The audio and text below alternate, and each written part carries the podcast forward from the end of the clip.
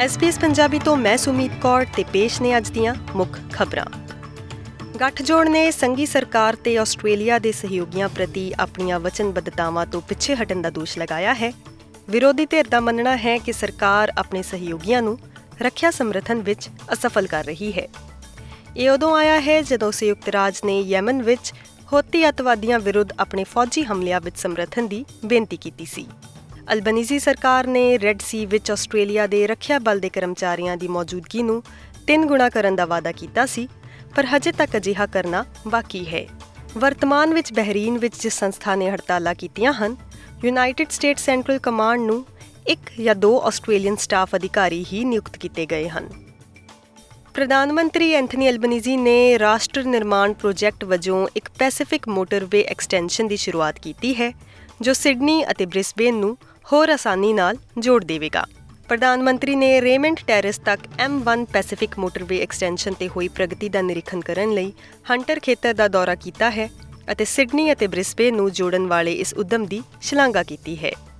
ਇਸ ਅਪਗ੍ਰੇਡ ਤੋਂ ਵਾਹਨ ਚਾਲਕਾਂ ਲਈ ਆਵਾਜਾਈ ਦੇ ਪ੍ਰਵਾਹ ਅਤੇ ਵਧੇਰੇ ਭਰੋਸੇਮੰਦ ਯਾਤਰਾ ਸਮੇਂ ਲਈ ਮਾਲ ਢੁਆਈ ਅਤੇ ਆਲੇ-ਦੁਆਲੇ ਦੇ ਸੜਕ ਨੈਟਵਰਕ ਤੱਕ ਪਹੁੰਚ ਯੋਗਤਾ ਵਿੱਚ ਸੁਧਾਰ ਦੀ ਉਮੀਦ ਕੀਤੀ ਜਾ ਸਕਦੀ ਹੈ।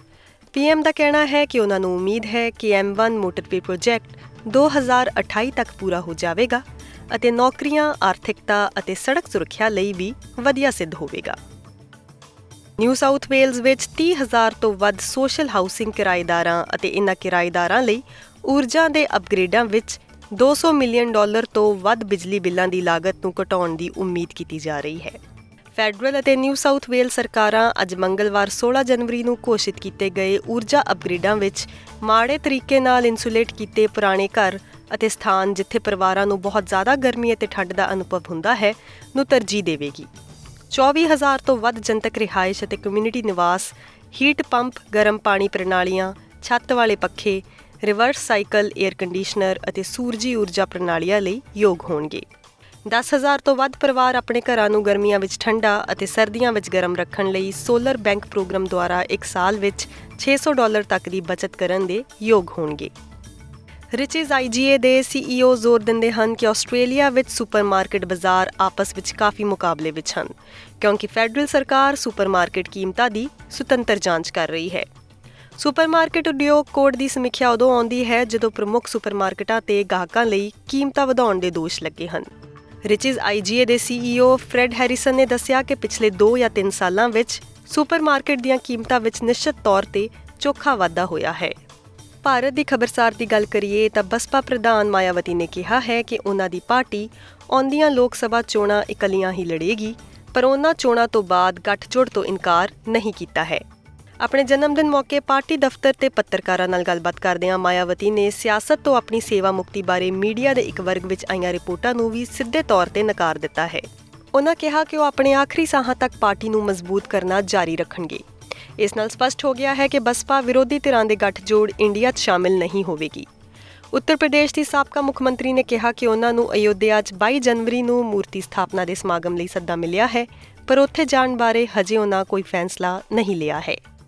ਖੇਡ ਖਬਰ ਵਿੱਚ, ਟੈਨਿਸ ਵਿੱਚ ਵਿਸ਼ number 10 Alex de Minaur Australian Open ਦੇ ਦੂਜੇ ਦੌਰ ਵਿੱਚ ਪਹੁੰਚ ਗਿਆ ਹੈ। ਕੈਨੇਡੀਅਨ ਮਿਲੋਸ਼ ਰੇਓਨਿਚ ਨੂੰ ਤੀਜੇ ਸੈੱਟ ਵਿੱਚ ਜ਼ਖਮੀ ਹੋ ਕੇ ਰਿਟਾਇਰ ਹੋਣਾ ਪਿਆ, ਜਿਸ ਤੋਂ ਬਾਅਦ ਡਿਮਿਨੋਰ ਨੇ 6-7 6-3 ਦੋ ਲਵ ਨਾਲ ਜਿੱਤ ਦਰਜ ਕੀਤੀ।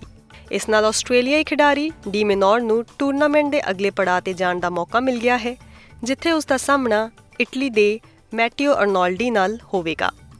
ਡੀਮਿਨੋਰ ਨੇ ਮੀਡੀਆ ਨੂੰ ਦੱਸਿਆ ਕਿ ਉਹ ਜਿਸ ਤਰ੍ਹਾਂ ਨਾਲ ਖੇਡ ਰਿਹਾ ਹੈ, ਉਸ ਤੋਂ ਖੁਸ਼ ਹੈ ਅਤੇ ਆਸਟ੍ਰੇਲੀਅਨ ਓਪਨ ਵਿੱਚ ਉਹ ਇਸ ਖੇਡ ਨੂੰ ਜਾਰੀ ਰੱਖੇਗਾ ਕ੍ਰਿਕਟ ਦੀ ਗੱਲ ਕਰੀਏ ਤਾਂ ਭਾਰਤ ਨੇ ਦੂਜੇ T20 ਕੌਮਾਂਤਰੀ ਕ੍ਰਿਕਟ ਮੈਚ ਵਿੱਚ ਅਫਗਾਨਿਸਤਾਨ ਨੂੰ 6 ਵਿਕਟਾਂ ਨਾਲ ਹਰਾ ਕੇ 3 ਮੈਚਾਂ ਦੀ ਲੜੀ 'ਚ 2-0 ਦੀ ਜੇਤੂ ਲੀਡ ਹਾਸਲ ਕਰ ਲਈ ਹੈ।